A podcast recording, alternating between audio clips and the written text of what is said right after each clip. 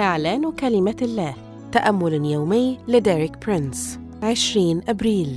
تعاليم رسالة رومية هذا الأسبوع يشرح لنا ديريك برينس أن يسوع صار خطية لأجلنا لنصير نحن بر الله فيه. واليوم يوضح لنا الأهمية البالغة والنتائج الرائعة لاتحادنا بيسوع المسيح في موته ودفنه وقيامته وصعوده.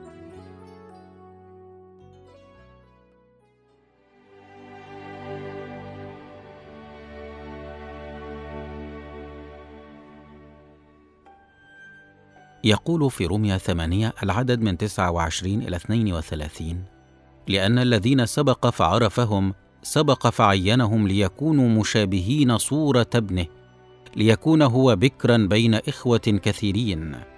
والذين سبق فعينهم فهؤلاء دعاهم أيضا. والذين دعاهم فهؤلاء بررهم أيضا. والذين بررهم فهؤلاء مجدهم أيضا. فماذا نقول لهذا؟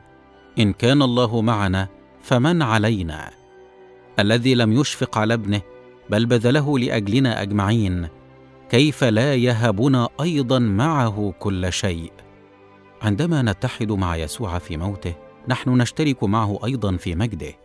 فيصبح لنا الحق في أن نمتلك الميراث العظيم الذي أعده لنا الله. وارثين لله وورثة للمجد مع يسوع المسيح. ولكن هناك مراحل لتحقيق ذلك. ذكر الرسول بولس في هذا المقطع خمس مراحل وردت جميعها في زمن الماضي وهي عرفهم عينهم دعاهم بررهم مجدهم. أول مرحلتين حدثتا قبل تأسيس العالم. لقد عرفنا الله وعيننا للمجد. ثم بعد ذلك دعانا الله إلى الخلاص ببشارة الإنجيل. وعندما استجبنا لهذه الدعوة بررنا ولكنه لم يقف عند هذا الحد بل مجدنا أيضا وجعلنا ملوكا وكهنة وأتى بنا لنشترك مع يسوع في مجده. ولا يعد هذا المجد امرا سوف يحدث مستقبليا لكنه حدث بالفعل. فيقول الرسول بولس في رسالة كولوسي الإصحاح الثالث العدد من واحد إلى أربعة فإن كنتم قد قمتم مع المسيح فاطلبوا ما فوق حيث المسيح جالس عن يمين الله.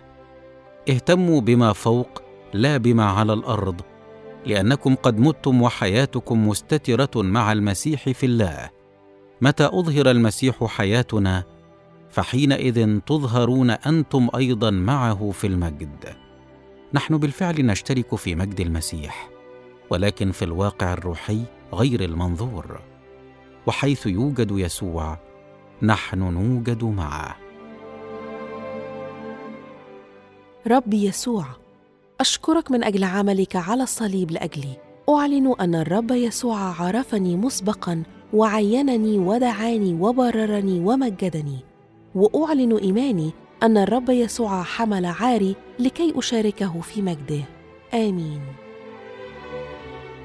للمزيد من الكتب والعظات لديريك برينس قم بزيارة موقعنا www.dpmarabic.com